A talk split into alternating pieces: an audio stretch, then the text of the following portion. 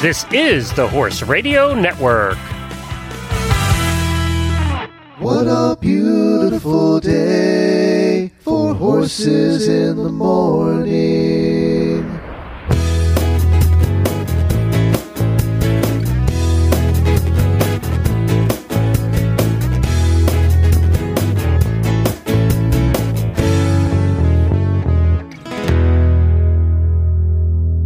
Is Coach Jenn from Ocala, Florida.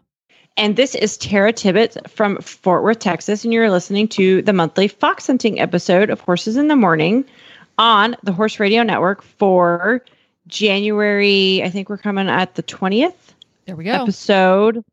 2603. Good morning, Horse World.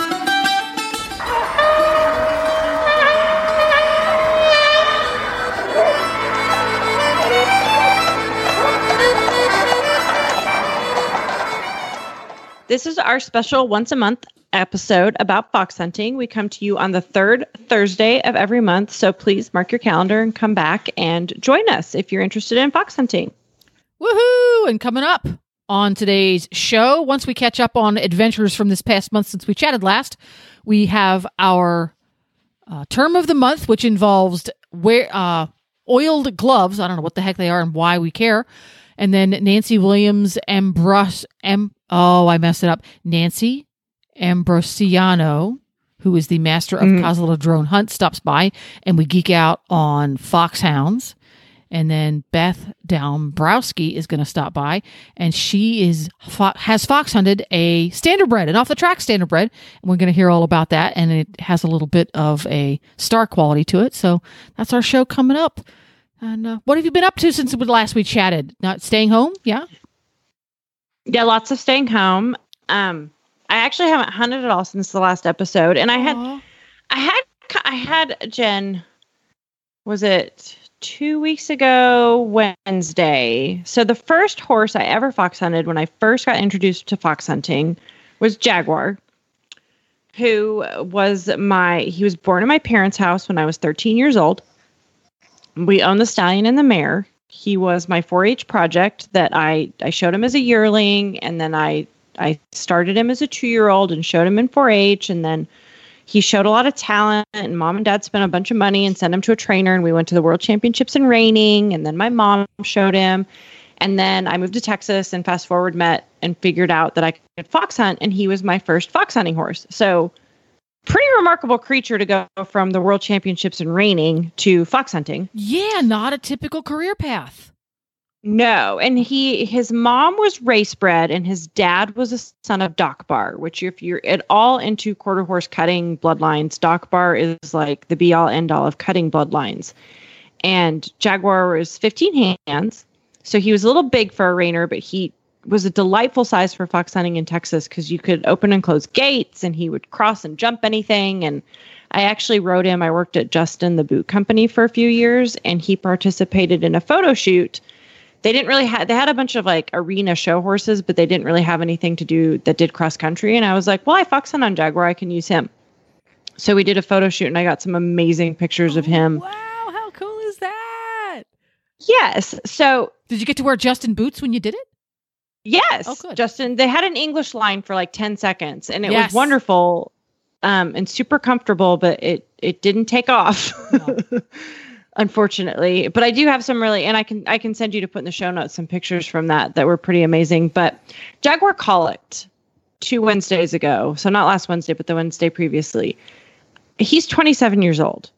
I've had him since he was literally an embryo. He's never colicked before he's really never been lame before um the vet and I were entirely confident at 10 a.m. that we would be making a call on euthanasia before five. It was a really, really hard day. Um, but he pulled through. He's fine. Really? Yep. Wow. Um, Were you able to track down the uh, the cause or anything, or did it just get better?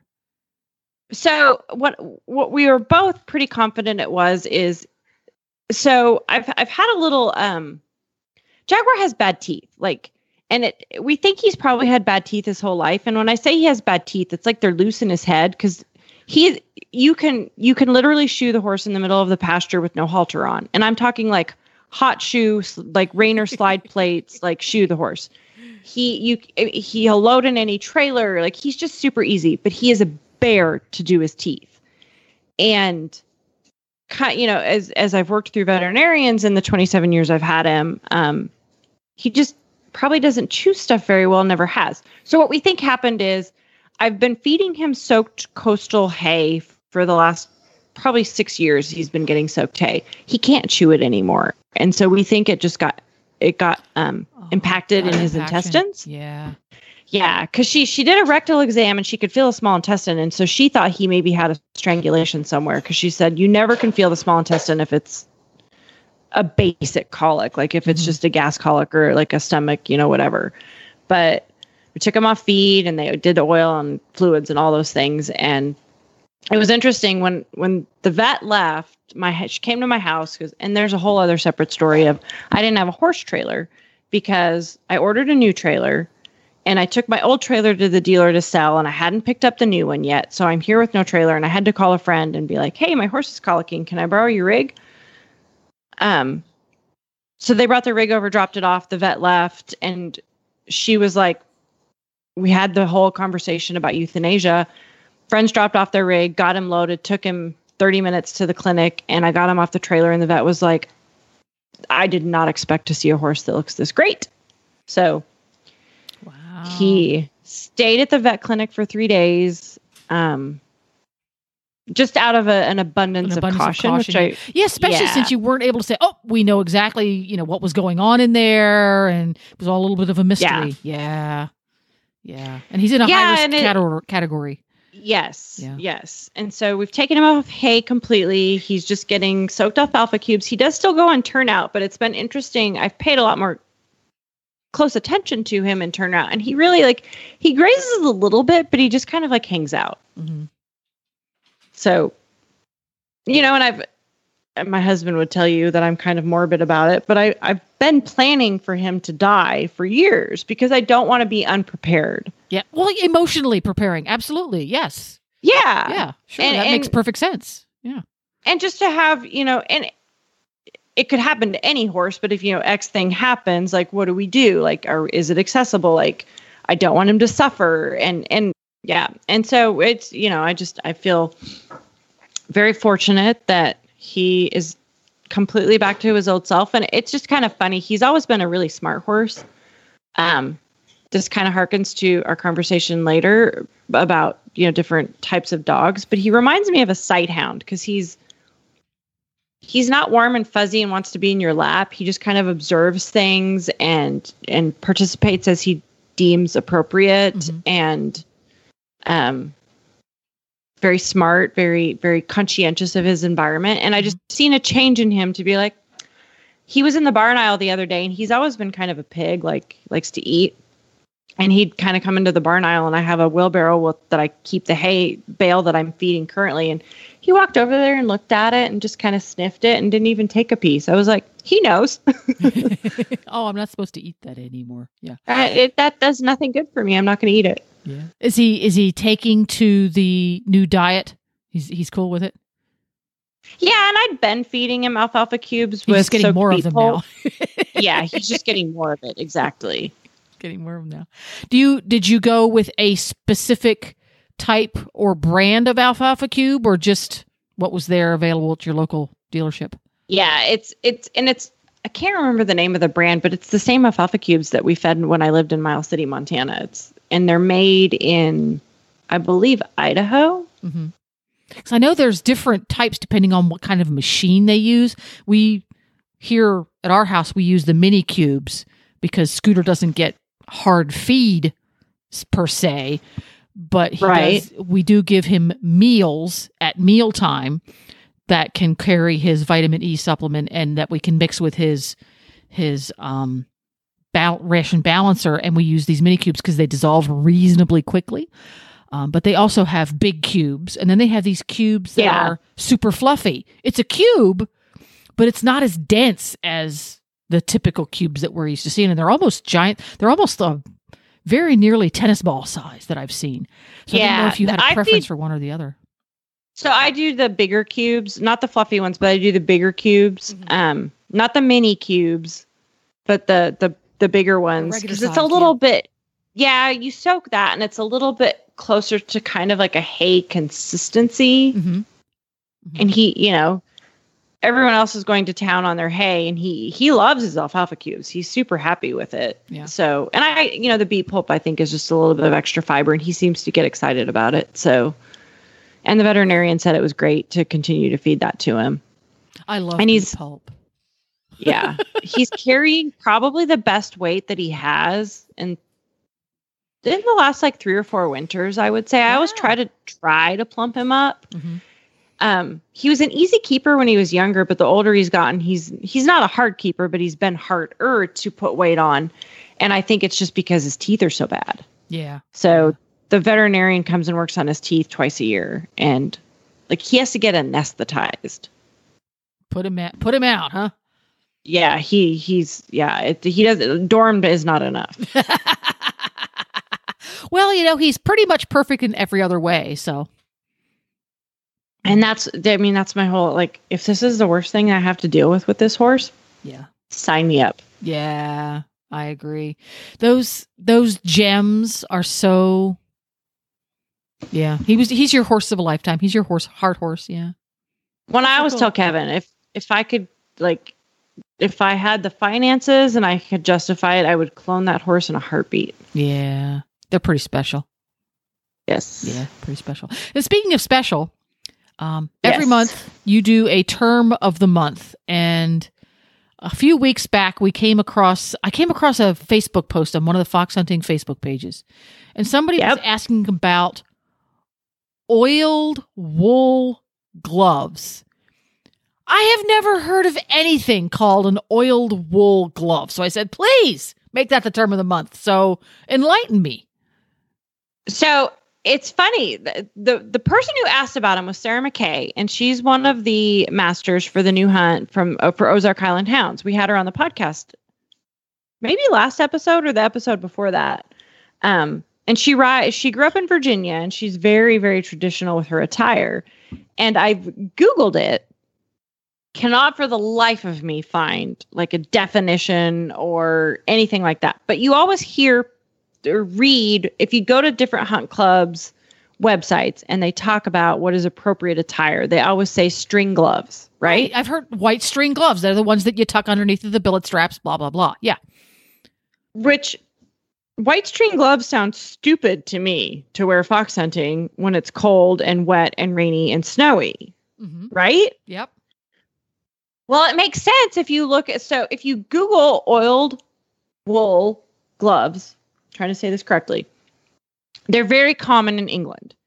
And what so in my research what i found is that they're made with oiled aran wool a-r-a-n and so i was like what's aran? Like it is it like some Some kind of foreign sheep? word? Yeah. N- and I couldn't find specifically that, but I could find that it's it's like a size of um, yarn is the Aran, and it's what it says in the definition I found is that you knit using four to five and a half millimeter, millimeter needles, originally created for fishermen's jumpers, which in England is a sweater.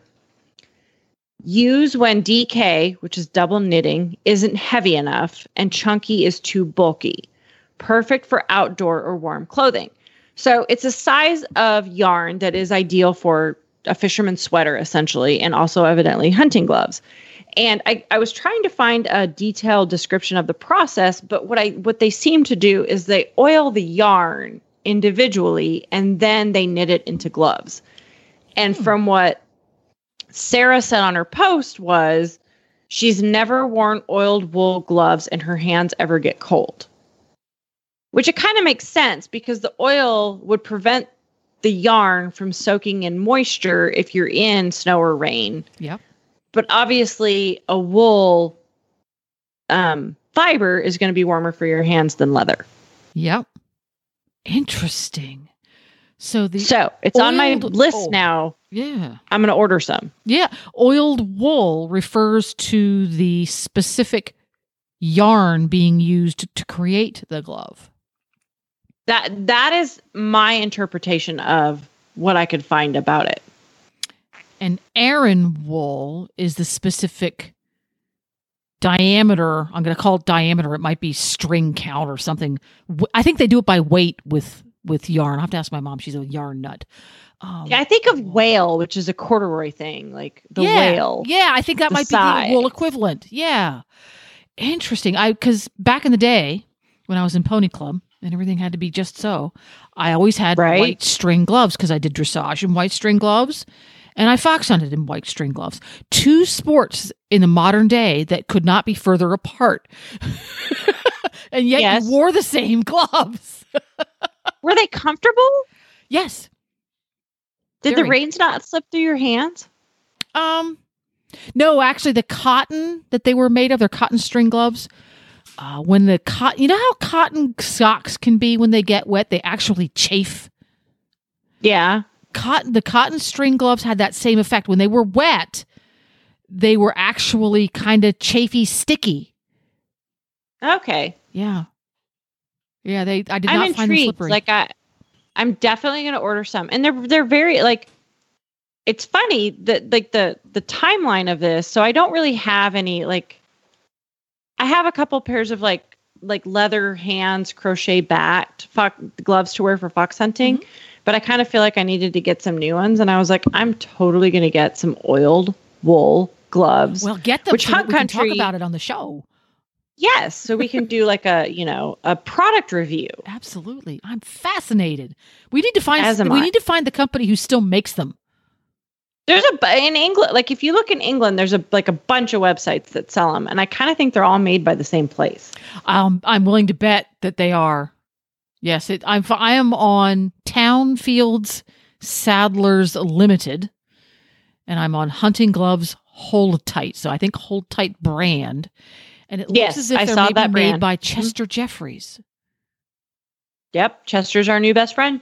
We need to hear from them and find out about the history and the. They probably use the same knitting machines since 1912 to make them. Yep. and I'm I'm fascinated. Cool.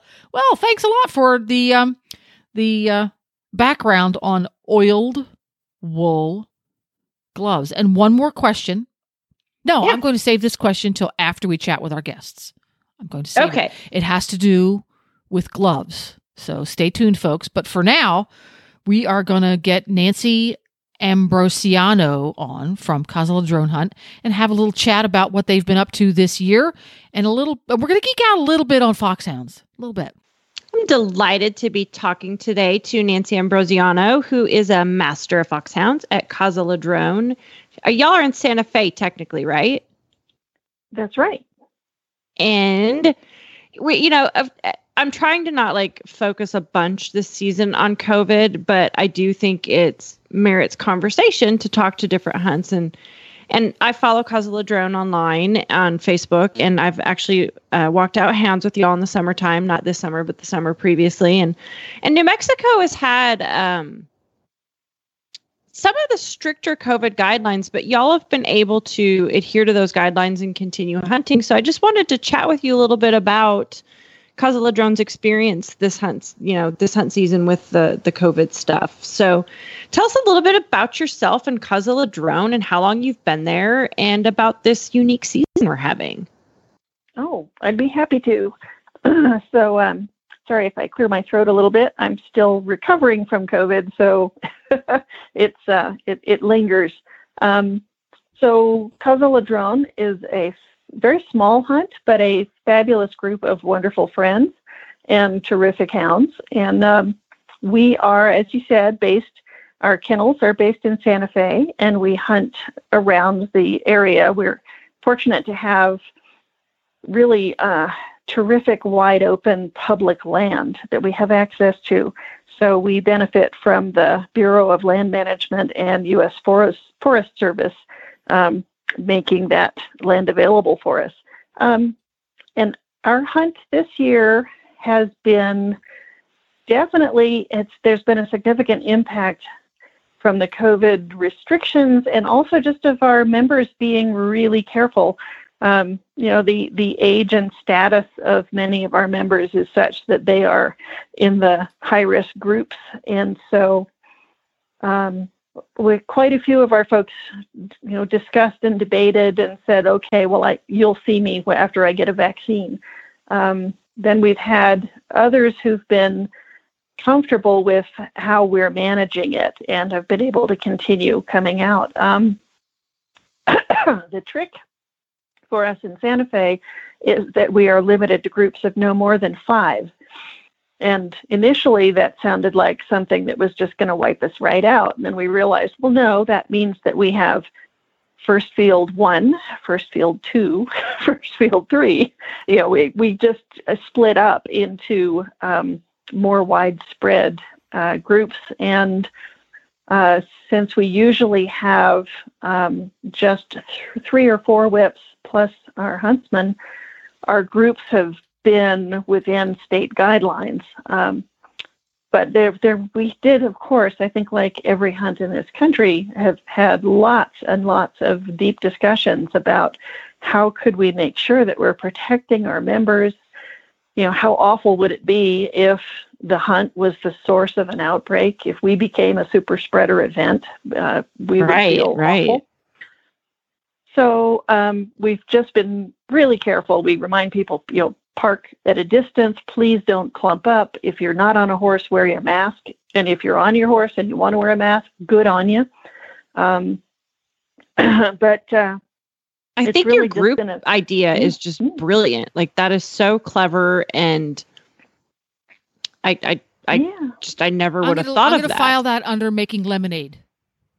Yes, yeah, I think that's kind of what we were aiming for. And and actually as it's turned out our our groups have been small anyway, as I said, because so many of our folks have just said, you know, we just can't do it. We we don't dare come out of the house at all. And and my experience was that my husband and I were being super careful. He was the only one who went to the grocery store and he would mask up and glove up and use hand sanitizer and stay away from everybody. And he was just so, so careful. So when he began showing symptoms the week before Christmas, and then I began showing symptoms on Christmas Eve, we were stunned. We, we went and got tested. He tested positive right then, and I didn't test positive until the next test. But by then, I had already been at the barn with my farrier and my vet, and you know everybody's masked and we're maintaining distance. But my poor farrier spent the entire Christmas holiday staying in his camper instead of potentially ex- exposing his wife because he was waiting to get tested. And let me tell you, getting tested and getting results around the holidays is not an easy project. It's tricky anyway. So, um, Yeah. So yeah, so we here we were being so so careful, and he and I ended up with it. And we've had, as far as I know, one of our other hunt members, just one, has had it. that's But, pretty um, good. I'm I'm so relieved because like I said, a lot of the folks that are out hunting with us are, you know, in their 50s and 60s and are not people who really should be exposed to such a thing. So, yeah, um, the so it worked well for us on hunting. You know, breaking into groups of 5 was terrific. Um, and it made it quite charming because we could then bring along the next several generations of potential field masters. Oh, yes. Everybody got a everyone got a try at it. Um, and then, of course, I've been out for a month, so thank you, COVID. Um, Yeah, But the the uh, then the the other impact it's had was on breakfasts.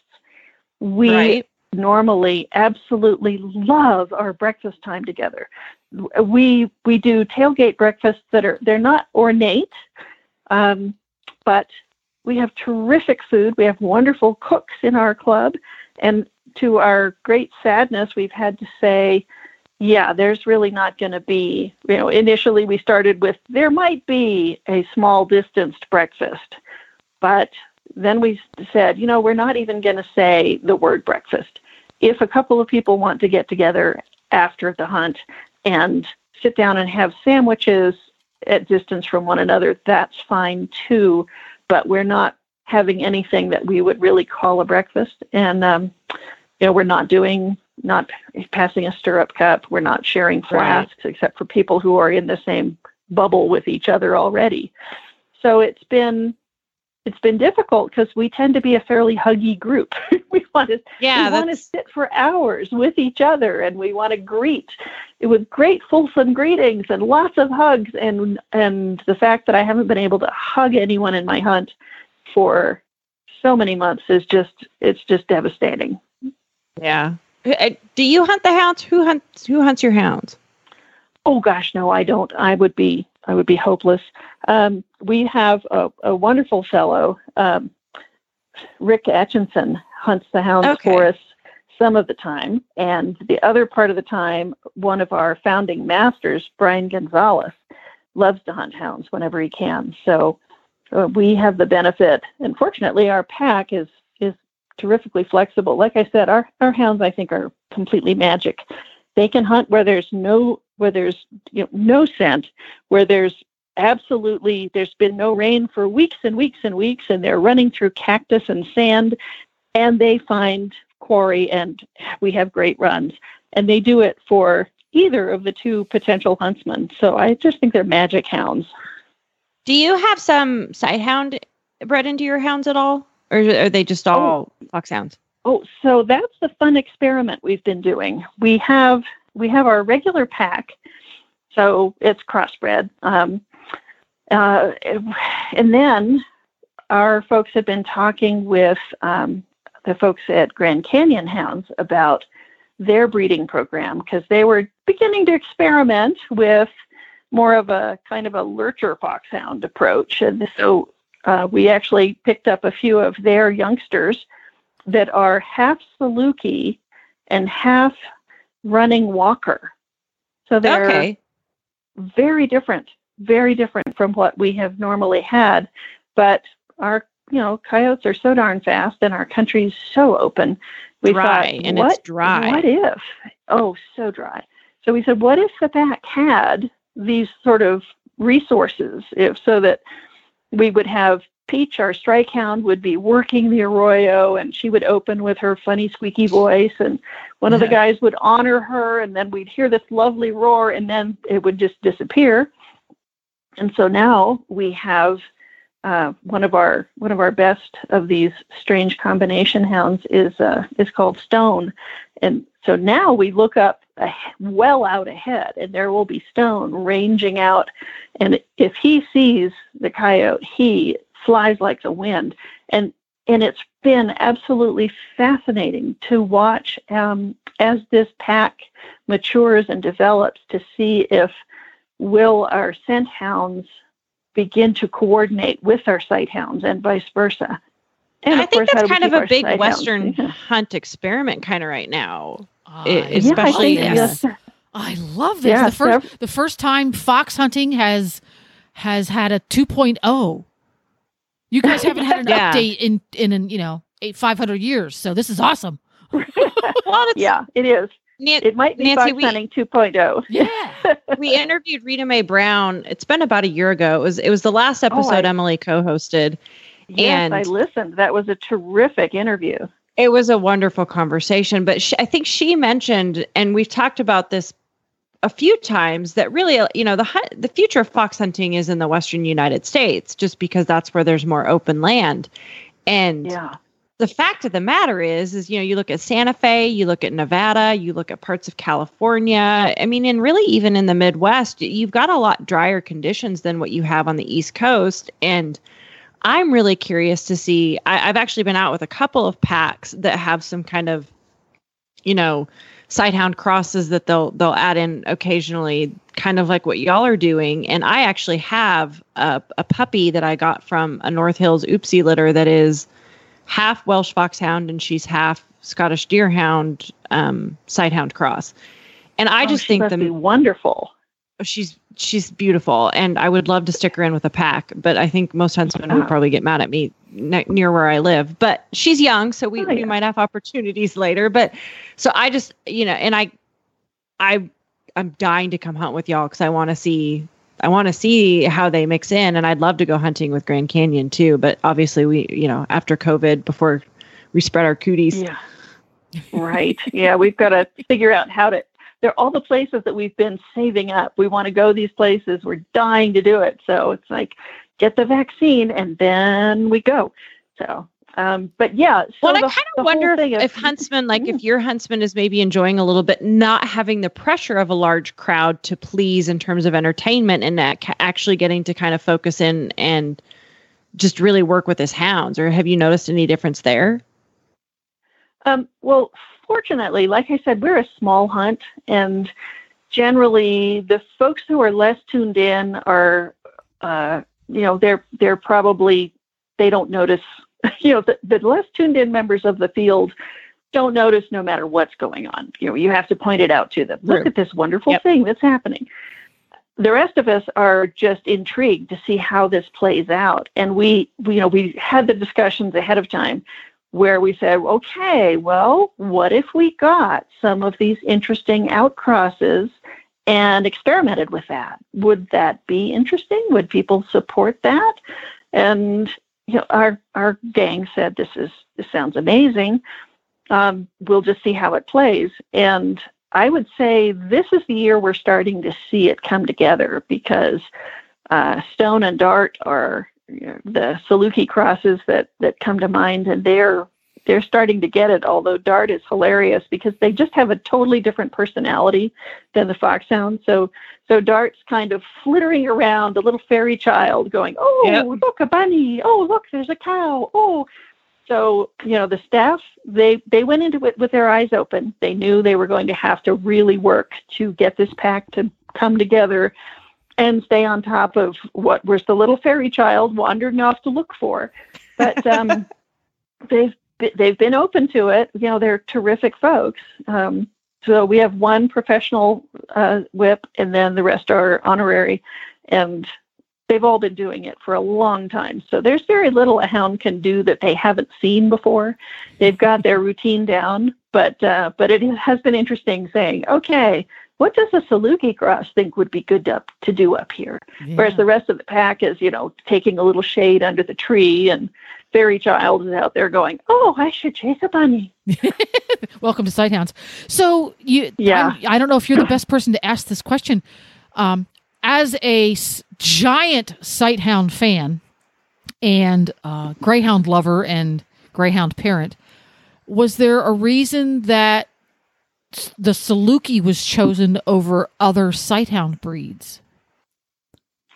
Well, that's that's a good question, and no, I don't have the knowledge to know that. Um, I would say Peter at Grand Canyon is the is the person who did that cross, and um, no, I need to he would Peter. probably. I need to. Yeah, you're going to have to ask Peter, um, because you know he's he's such a houndsman. He's he's got so much background and depth and skill, and he's always had you know he's he's got a kennel that's got lurchers and separately for a while they had beagles and then they've got the hounds the regular foxhound pack. And then they began to do some crossing and and I think it was his recommendation that we went on that was just you know here I've got some of these. I think you would enjoy them. And I the the only thing that comes to mind would be maybe they're not quite as fast as a greyhound cross I don't know. I, will tell I know you they somebody are like told lightning. me once. Yeah, somebody told me once why they did Salukis and not others, and I can't. It's it's not clicking in my head because I know in North Hills territory, which is in the Nebraska area, there's a gentleman Yeah. who he, he's not the huntsman up there, but there's a gentleman who he likes to cross sighthounds with foxhounds, and he he he hunts his own few hounds, um, kind of similar to the way a foxhound pack ri- hunts, but he's he kind of does it Mhm. more by himself, and I think that it was something about the the the climate of Grand Canyon and which Santa Fe I believe is pretty similar to the Grand Canyon climate that was why they chose Salukis. But we'll have to get Yeah. Peter on and talk about that because Yeah, I think it's fascinating. Yeah. Yeah, and I, I Oh, know Peter would the, be the great. modern Yeah. the modern greyhound is not a particularly robust animal when it comes to weather conditions or underbrush. They have such paper thin Yes. skin because the modern Oh, greyhound yeah. has been bred to race under very specific conditions, kind of like the modern thoroughbred. A lot of those lines are rather delicate Mm-hmm. as far as their soundness and, and their management requirements. I suspect that the modern racing greyhound versus the modern AKC greyhound have a lot of similar issues. So yes, I can't wait to quiz him. Oh boy, sorry. Oh yeah. So there, Well, there you I go. remember But- being confused because I think Salukis are more similarly sized to a Whippet, and Whippets are actually pretty robust. But yeah, we'll have to Uh-huh. we'll have to pursue this Yeah. because I, I and I maybe do it's think- also a coat thing, you know, because they have a bit more hair. a little bit more. And I Yes. have two of them. I have two of them that are we crossed. So we crossed Stone with one of our foxhounds. So now I have uh, two of our puppies are out here in my barn right now, and so I have Hawkeye and Hopi, and, they, are cute. oh god they're so cute but they're so hawkeye looks more like she looks much more like a hound but she's just black and tan she's you know she's I'm i i'm kind of thinking oh tricolor but Right. my corgi is tricolor uh, hawkeye is black and tan and hopi is looks a lot more like her dad she's black with a little brown brindling across her it's very subtle it sort of looks like she just might have rolled in the dust but Oh, pretty. they're so they're foxhound, running walker, and Saluki. One half foxhound, and the rest Saluki running walker. So um, I think that's fascinating. so they're beautiful hounds, and and it's interesting too because the one who's black and tan, Hawkeye, she has a voice. She and I, I used to sit out in the barn with them and practice going roo roo because I wanted them to have voices. I wanted them to to be able to Because you know, sighthounds are have a quiet. nose. Yeah, they're quiet, and I, we need we need them to be that magic blend. Where wouldn't it be lovely if you had a sighthound who might put their nose down every now and then and had a voice would open. So Right. so I, I have great hopes for Hawkeye, and she is. They're both. You know, their temperament is lovely. Um, they're just a. There's a. They're definitely more. Uh, not flighty, but a little more standoffish. Uh, a little more cautious. Yeah, Yeah. a little tentative. More than I've. I've raised so many foxhound puppies that would just bowl you over. You know, they're just, oh, I love you here, mom. Yep. These guys uh, will come and they'll bounce in front of you, but they're much less likely to be like in your lap. They're not. They're Yeah. not quite as forward as Yes. foxhounds. They they play So I- close that to the vest. you. Yeah. Yeah. Yeah. they're a little cautious, and and one of them more than the other. So I think, fortunately, you know, when we've got wonderfully sensitive whips and a huntsman who understands all types of canine behavior, you know, we're not going to run into trouble with these guys getting spooked and being, you know, becoming upset. I think I think they will be brought along in a really good, sensitive way. But it's a very different personality than your basic "Hi there, everybody" kind of foxhound. Right. Right. Oh, I think it's. yeah. I think we'll have to. We'll have to follow along and check in with you once a year and just kind of see how. It's you know this is mm-hmm. kind of one of those like, I you know I'd be lying if I said I wasn't a little bit annoyed by the doodle mixes. You know the Oh, the yes. fancy right? the fancy mixes those just because we me. want to not have to, yeah you know the fancy mixes to not clean our house i think that the mix of these hounds to try to create uh you know a purposeful hunting type dog i think is really interesting and um yeah it's just it's wonderful so so what does the end of the season look like for Caza Ladron? And do you guys have any, you know, post vaccination plans just to are you just hoping to get back to normal or do you have like big travel ideas or what what does it look like? Oh, it's it's sort of a mix and all of all of the above. Uh, last year, COVID hit just before we were going to do our closing hunt, which closing hunt we always have some ridiculous theme that involves costumes and and possibly performances. I, we were going to do Fox Hunters on Broadway, but as our as our closing hunt theme, and we had to cancel all of that.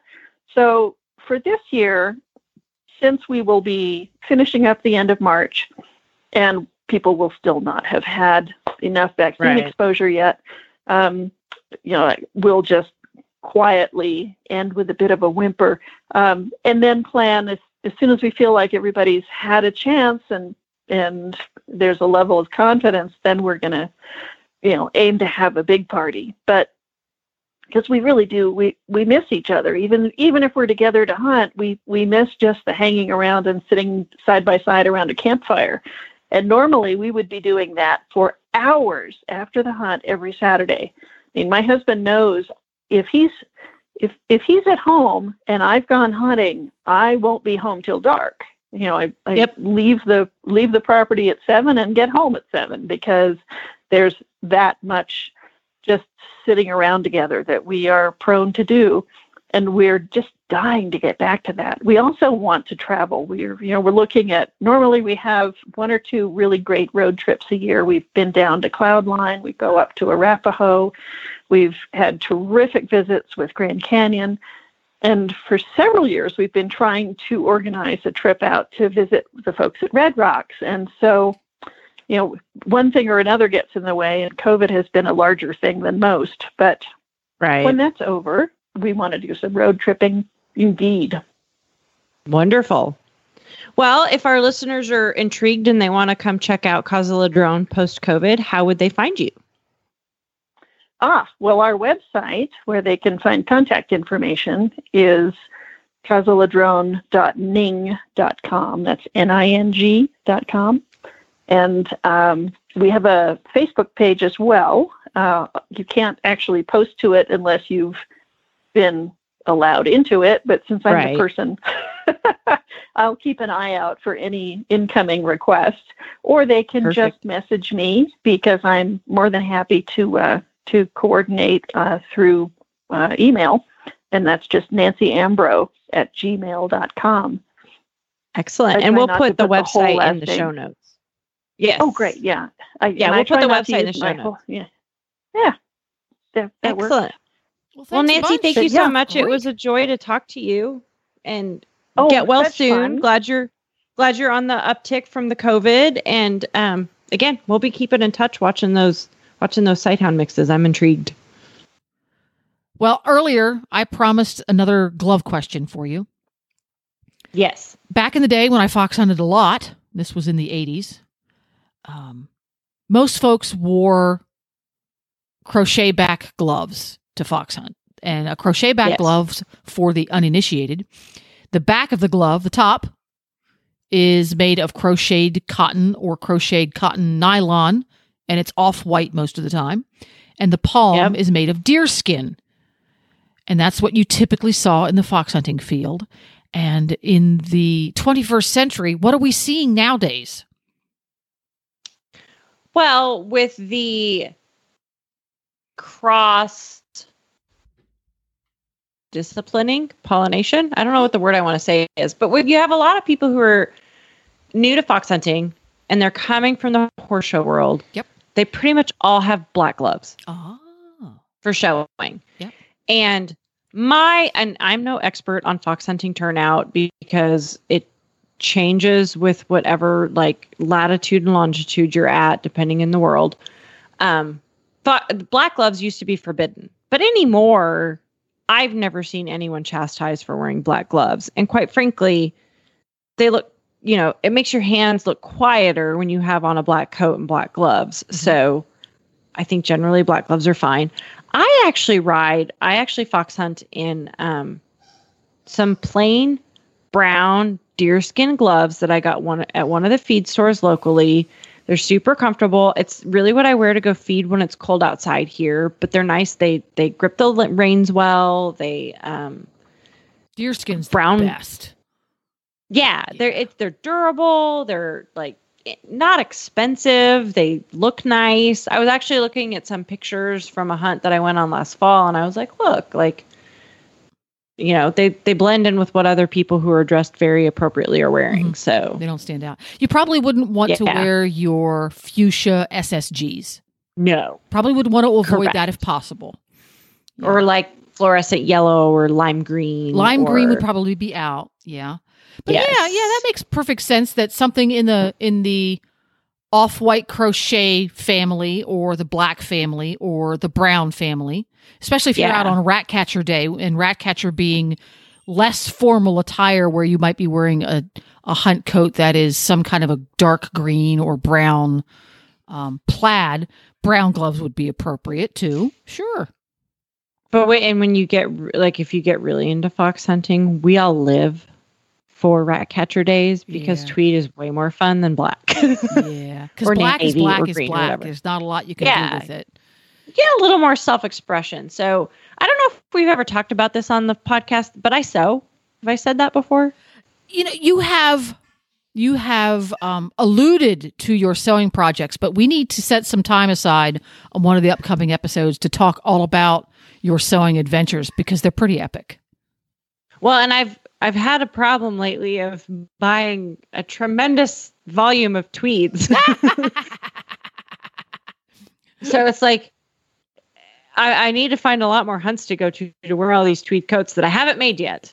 But it you know you just get a little more um, creative license with the tweeds. Mhm. You know, and I, I still believe in staying conservative and not doing anything crazy, but But you can do a lot of fun stuff and still have conservative colors. You can have the yes, the beautiful hunter or not even hunter green, the beautiful olive green with the teensy tiny little pink pinstripe in it. You can do all kinds of cool Mhm. stuff.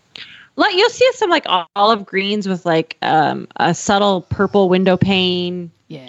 Um, yeah, I, I've I've gone a little nuts. Like shopping for the fabric is as fun as like wearing it hunting. Yes. The making it is a little more arduous, but you know details. Yeah, and making a riding jacket of any sort, regardless of which style it is, and that's a whole different conversation, is no laughing matter. That is some that's some complicated sewing. I'm sorry. My mom used to make It when is. I was a little kid.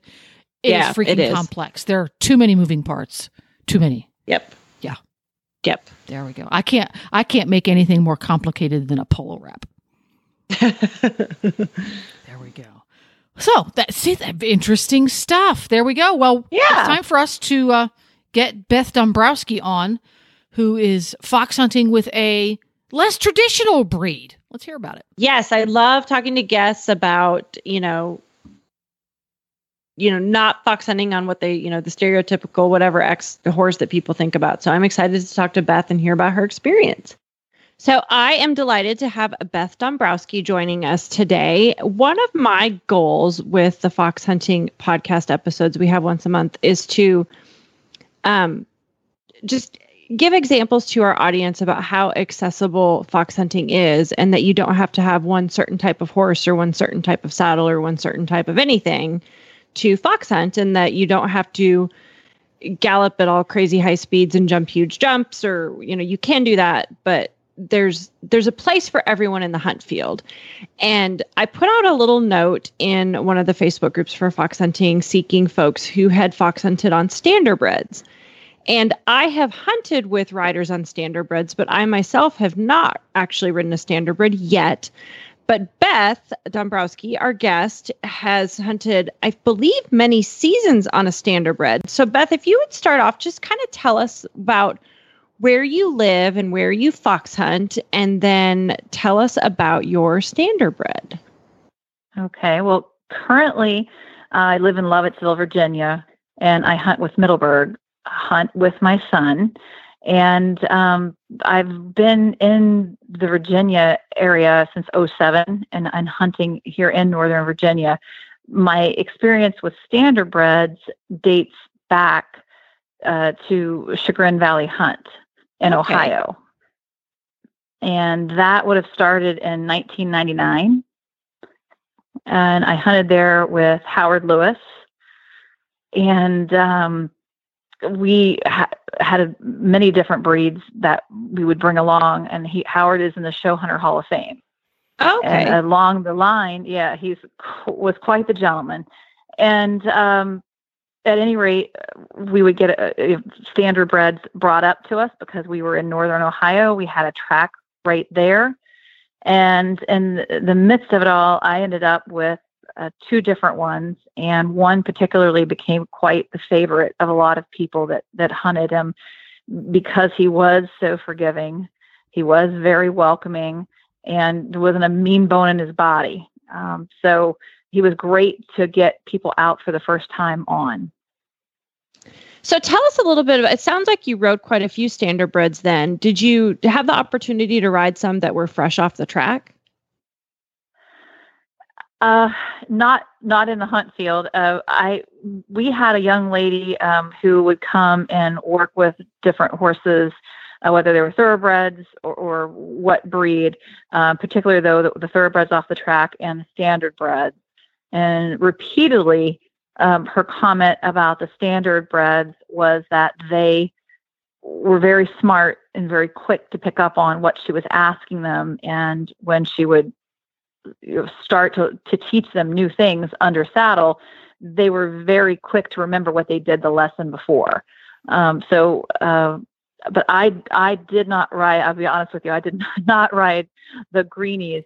But um, you know, after they had been worked for I don't know maybe three to six months, um, then we would take them out in the hunt. And like I said, this one particular horse, his, name uh, was Expensive Jag, and we called him Jag and he became just everybody's best friend out in the hunt field. Did you own you owned Jag, right? Yes. Yes. So how old was yes. he? Actually, first... well, he was four years old when I first met Jag. He came off the track. Um, he had a very conscientious owner. He had a um, injury, and the veterinarian told her he could live the rest of his life comfortably or they could, you know, patch him up and try to keep racing him. And so he came to us and he was rehabbed and um, the rest is sort of history. I mean, a four year old's fairly young though to start, you know, to start hunting. I'll you know. And people will he, hunt thoroughbreds that young, but he um and, and, saying that he came off the track, he was laid up for a year. He had a crack and a, he had a, a, a spiral fracture and so, in saying that, he did not hunt until he was closer to six or seven years old. Okay. Okay. So, do you feel like that long layup made a big difference? Well, he was off for uh, almost probably a year. We put it, put him out in the pasture and let him heal. Well, let it in a stall, and then then he, after he was pasture sound, we put him in the uh, pasture, um, and then he was brought into work. I always think of standardbreds again, I have only been around them. I haven't ridden them, but to me, they seem like really workmanlike horses. Like they're they they're, seem friendly and kind, but very they, workmanlike. Um, they love a job. They love to do something. They they and and enjoy being praised and to know that, they're doing what you want them to do. Um, I think any veterinarian that's worked on them would also say they're very level headed. That's another thing that yeah. I cannot say enough about the breed um, I would actually ride along some with our vet and, and when I was in Ohio. And um, Dr. Lauren Wade, and she gave me permission to quote her tonight, that um, after a nuclear war, there will be two things left on Earth cockroaches and standardbreds. And she adores them. Um, they're level headed and just happy to, to be have hands laid on them. They're they're not the nervous type normally. Do you, in the ones that you, have written, and I, I, you know, I think this is one thing that's maybe kind of intimidating for some people as to why they maybe don't, you know, seek out the standardbreds off the track is the difference between driving and riding. Is that was that a difficult transition for the ones you rode, or could you really tell? Mm, no, very quickly, very quickly. They've had they are handled and they they very quickly take to saddle. I, I honestly, um, we put a saddle on a standardbred, and he was better usually than any thoroughbred we get off the track. We would, you know, get him ungelded off the track, and um, they were still just steady eddies. Absolutely wonderful. I love that. Is there, um, was Jag a pacer or a trotter? So he was a pacer. Um, you know, of course, being pacers and, and trotters. And I used to have a lot of people ask me, well, does he canter? Or how hard was it to get him to canter? And the one thing people need to remember is, of course, they can canter, some better than others, some are more athletic, but you know they are penalized and and sent back uh, depending on how long they break stride. But they break stride into a canter on the track. So absolutely, pacers and trotters can both canter. And it's not difficult to teach them to to, to canter on command. So there are some that are more athletic than others. I've always, I've never seen one that cannot canter. I see some that are smoother at it than Right. others. because I do follow um, the new vocations. They, you know, have a fair number of standardbreds that come through that their program, and I think that you know, if you're a fox hunter looking for a standard standardbred, they're, you know, and I, again, I don't know a ton about the standardbred um, retirement programs, but they do a really nice job on their postings. You know, discussing, you know, what the horse if they're having trouble cantering and if not, and you know, kind of to the level of their athleticism. So, I think that that that match what you're saying matches what what I've seen with the horses online. So, Right. did you hunt Jag his whole career and and kind of um you have him retired now if I recall. Yes, he will be. He's 28 now. I have his cousin, uh, Oh, who will be 30 on June the 6th. I know his birthday for sure. Um, he, uh, Jag has forever been just a, a you know a, a calm, um, sweet guy. Loves children. Um, would could do pony rides uh, one minute, you know, lead line rides. But yet, if you wanted to go out and and go around the ring on him. He was game to do that. He was happy and uh, happy to, again, happy to please. But the best thing about Jag, and if anybody has ever been to Chagrin Valley Hunt Club in, in Ohio, um, it's a very idyllic setting, a, a, little mill stream, and we would hook Jag up to a sleigh during snowstorms. That is So- awesome. we we would yo we'd get hot chocolate and and it was a big to do and here we you know had this barn full of, of hunt horses and and hunters um you know show string and we would pull out the sleigh that belonged to howard lewis and off we would go and um it, so he was a lot of fun and he re- just remains a lot of fun to this day we we always and you know, kids can go out and pet on him and, and um, give him carrots and things like that and that's the biggest thing I want to say about this breed is they're so welcoming and so forgiving, and they're good teachers. They're um, they're very uh, olive branch to anybody that wants to get into riding, especially fox hunting. Well, and, and from your experience, where where would you advise folks to? Would you you know seek out track connections, or is there specific standardbred retirement groups that you think are good resources to find horses? New Vocations does an excellent job, um, and if a, a new person was doing it, I would you know at want the, them to stick to a, a program that has a good evaluation of each horse uh, before Yeah. they would just you know willy nilly go out and do it. But um, if there's anybody, any experts out there that would like to you know help these horses, um, they do need an outlet. You know, we we need to find jobs for them. They're great trail horses. Um, you know, it, the list is endless um, as the things they do. I will also tell you another fun fact about Jag. Um, he has also carried the Prince of Monaco. Cool. The Pr- the Prince of Monaco was in town for the Cleveland Pentathlon, and he was out, and they did some switcheroos to try to see which horse would be best for him, and it ended up for the pentathlon he did not ride Jag, but um, one of his bodyguards had uh, rode Jag around, and, and that's just how quiet he is. Like the bodyguard had never really ridden, and he just wanted to be on a horse to be able to keep up with him, the prince. That so, um, delightful. yeah, they're they're just. I can't say enough good things about them, and they need advocates. And we as fox hunters need to be able to draw many different individuals into our sport. As far as I'm concerned, we need we need to um, get some more interest going here. Yeah, and I I think it's just you know, and everything you've you've said just really harkens to the you know, not everybody needs a first flight, you know, three six, you No. know, field hunter. No, we're, There's plenty of people who are going to be doing second flight hilltopper that you know you're going to enjoy it more if you're on a horse that's calmer and more unflappable. Absolutely. Absolutely. Um, especially whether you're getting into the sport or maybe it's a, an older person who it just doesn't want to, you know, be riding um, first flight, um, but they want something dependable and predictable. And that is a standardbred, dependable And- and predictable. And athletic enough to keep up because you know that that's Oh, yes.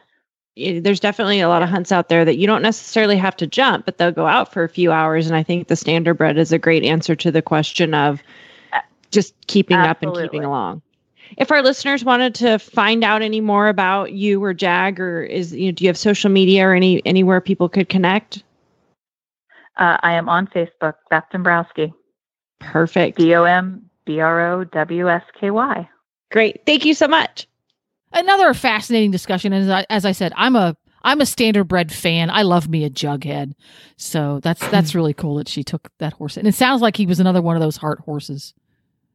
Yes, and his his name is Jag. And I when we were connecting and talking about coming on the podcast, I was like, oh, my twenty seven, soon to be twenty eight year old heart horse is also Jaguar. Isn't that funny? Wow. Cool. And I, you know, I didn't, we didn't have time in the conversation because we ran out of time. I would love to know his breeding because I, Yes. I, there's certain bloodlines that I like to follow in the standard standardbreds because just like every other breed, there were certain bloodlines that had conformation traits and personality traits and things like that. And it's always fun to, to delve into those a little bit. So yay. Well, thanks for listening. Yeah. I think it's time for us to wrap Yes. up a little bit here. And where can folks find you and stalk you appropriately on social media? Um, the best place to find me is on Instagram, and you can just search for at TN Tibbets, two B's, two T's. You can follow Horses in the Morning on Facebook. Just search for Horses in the Morning. There you go. And you can have all the shows with you wherever you go. If you haven't done so already, head on over to your app store and download the free Horse Radio Network app. It works for iPhones and Android. Or you can subscribe and listen to the Horse Radio Network shows, all 14 or 17 or however many we've got nowadays, on your favorite podcatcher, including iTunes, Spotify, and others. And thank you very much, Tara, for joining me and uh, chatting about fox hunting again. Of course. Good night. Good night.